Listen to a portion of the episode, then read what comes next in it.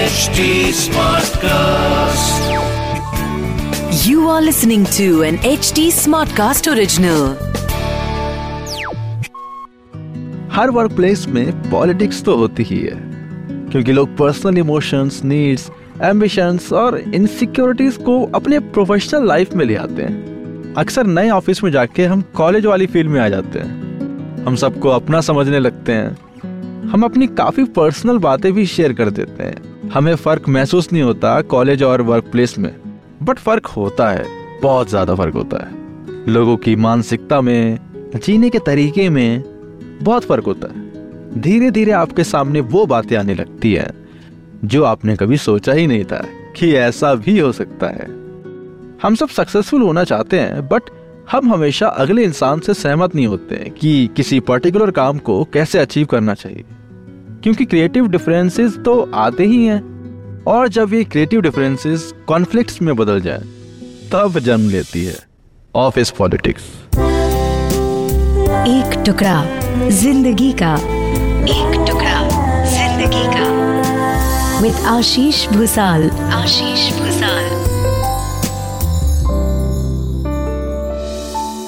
दोस्त, हमारा ज़्यादा टाइम ऑफ़िस में ही बीतता है, और ऑफ़िस में पॉलिटिक्स तो होती ही है।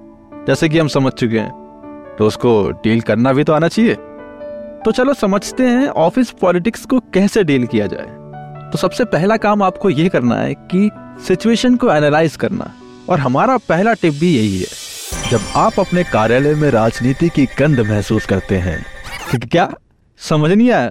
अरे मेरा मतलब है जब आप अपने वर्क प्लेस में पॉलिटिक्स को फील करते हैं तो खुद को डायरेक्ट इसमें इन्वॉल्व ना करें। तो उससे दूर ही रहें। इससे पहले कि आप किसी को ब्लेम करें किसी बात के लिए, आपको पूरी सिचुएशन पहले समझनी चाहिए। हो सकता है कि जैसा दिख रहा है, वैसा हो ही ना। ये भी देखना ज़रूरी है कि क्या आपको किसी आर्ग्यूमेंट में घसीटा तो नहीं जा रहा है?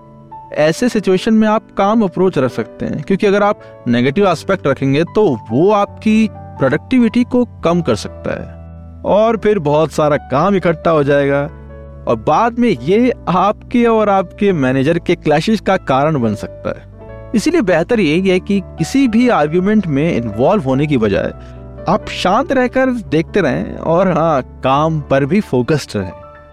अगला टिप है beware of clever coworkers हमारे ऑफ़िस में कुछ चालाक कोवर्कर्स होते हैं, जो असलियत में गेम चेंजर होते हैं। इनका एक ही मिशन होता है वर्क प्लेस की पॉलिटिक्स को कभी खत्म होने ना दे।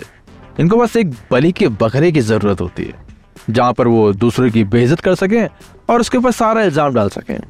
अगर मौका मिला तो वो आपको भी बलि का बकरा बना सकता है। ये आपकी पर्सनैलिटी और ईमानदारी का भी टेस्ट लेंगे, आपको जज करेंगे।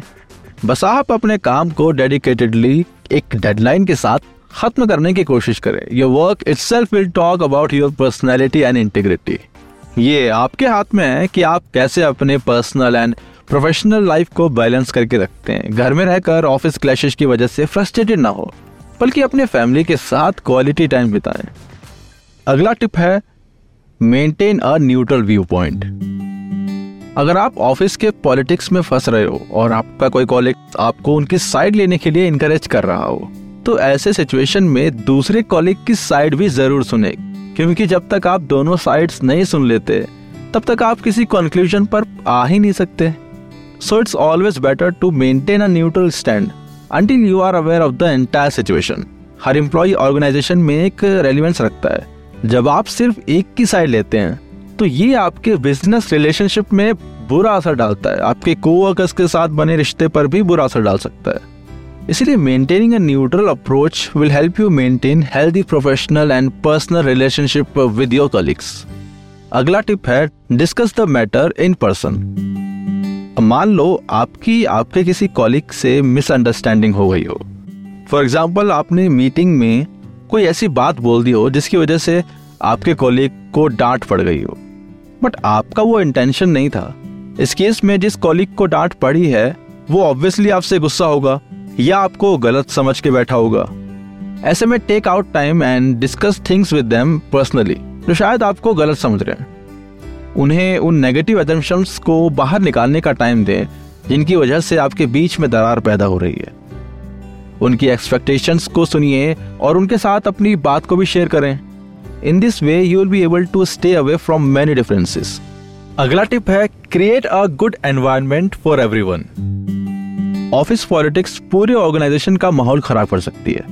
Even if you are out of the situation it can create a tense atmosphere within the team अगर आप नेगेटिव वाइब्स फील कर रहे हैं तो आप वर्क प्लेस पर एक काम एनवायरनमेंट बनाए रखने के लिए अपने टीममेट्स और मैनेजर से बात करें। एक पॉजिटिव एनवायरनमेंट सभी एम्प्लॉयज़ के इंटेलेक्चुअल डेवलपमेंट के लिए काफ़ी मोटिवेटिंग होता है, जो कि एक पॉजिटिव एटीट्यूड लेकर आता है which is an essential element for a healthy work life balance तो मेरे दोस्त, यही कुछ टिप्स हैं जिसको अगर आप ध्यान में रखें तो आप ऑफ़िस पॉलिटिक्स से इजीली स्नीक आउट कर सकते हैं। और तब भी ना हो पाए।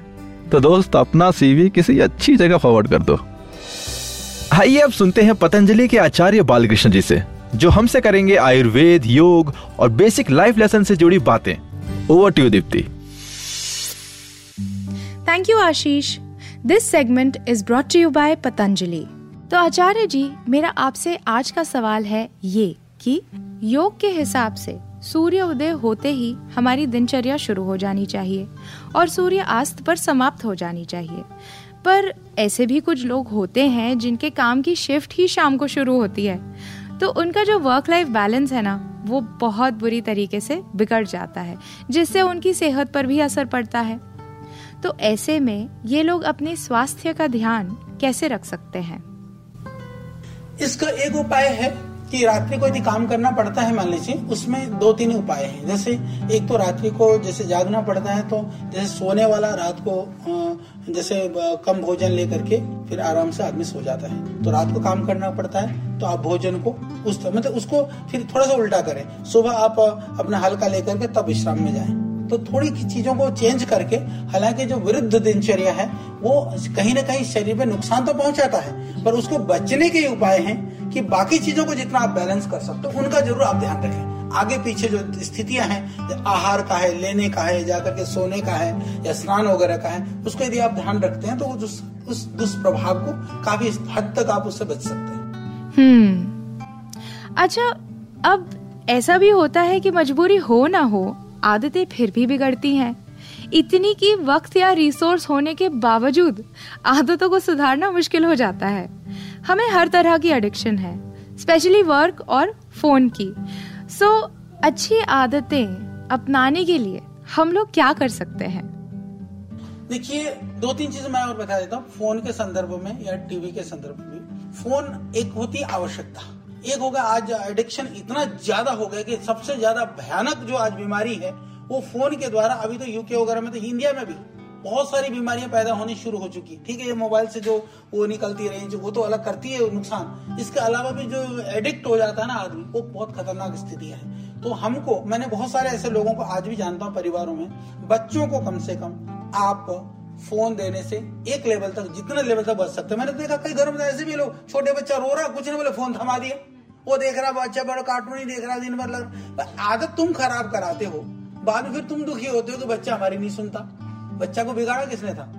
एक तो वो पहले ध्यान रखें। जैसे हमने देखा बचपन में आप लोग कि रोया, चॉकलेट थमा दिया रोया, टॉफी थमा दी। बाद में फिर वो खाने की आदत, देखो, मैं आप लोग जितने भी बैठे हैं ना एक छोटी सी बात समझ लो। जितनी भी आदतें पढ़नी होती है ना, लगभग हम लोग छह, सात, आठ साल की उम्र तक, जैसी हमारी आदत थी, जैसा हमारा खान पान था, जिस तरह का हमारी चीज़ अच्छी लगती थी, बुढ़ापे तक वही अच्छी लगती है। बचपन में जैसे आपके माँ, परिवार वालों ने दूध पिलाया होगा ना वो खूब दबा के बुढ़ापे तक दूध पीता है। और दो चार पाँच साल तक नहीं हो तो मलाई, दूध में से भी मलाई निकालेगा वो। और फिर तो दूध भी नहीं पिएगा।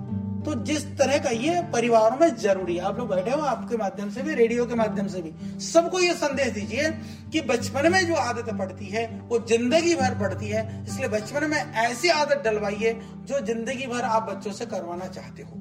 जो आदत, जो काम आप नहीं करवाना चाहते हो, जो व्यवहार नहीं करवाना चाहते हो, जो चीज़ आप नहीं खाने देना चाहते हो, या जिन चीज़ों से बच्चों में बीमारियाँ पैदा हो सकती हैं, वो बच्चों को चाहे उनको फुसलाने के लिए, चाहे उनको खुश करने के लिए, चाहे उनकी जिद मानने के लिए आप बिल्कुल पूरा मत करिए, क्योंकि जिद, अभी तो आप जिद पूरी करोगे, बुढ़ापे में बच्चा तुम्हारी जिद फिर पूरा नहीं करेगा। अगर आपको आचार्य बालकृष्ण से की गई ये बातचीत इंटरेस्टिंग लगी हो तो पतंजलि वेलनेस पॉडकास्ट को सुने ऑन एच टी चलो, मिलते हैं नेक्स्ट वीक अगर आपका कोई सवाल है तो आप मुझे इंस्टा पर मैसेज कर सकते हैं। मेरी इंस्टा आईडी है Ashupanti A S H U P N T I अगर आप कोई फीडबैक देना चाहते हैं तो आप एच टी को डीएम कर सकते हैं on Facebook Instagram Twitter link and YouTube पर and to listen to more podcast you can log on to H T smart cast dot com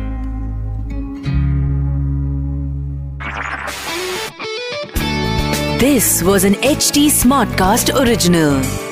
HT Smartcast.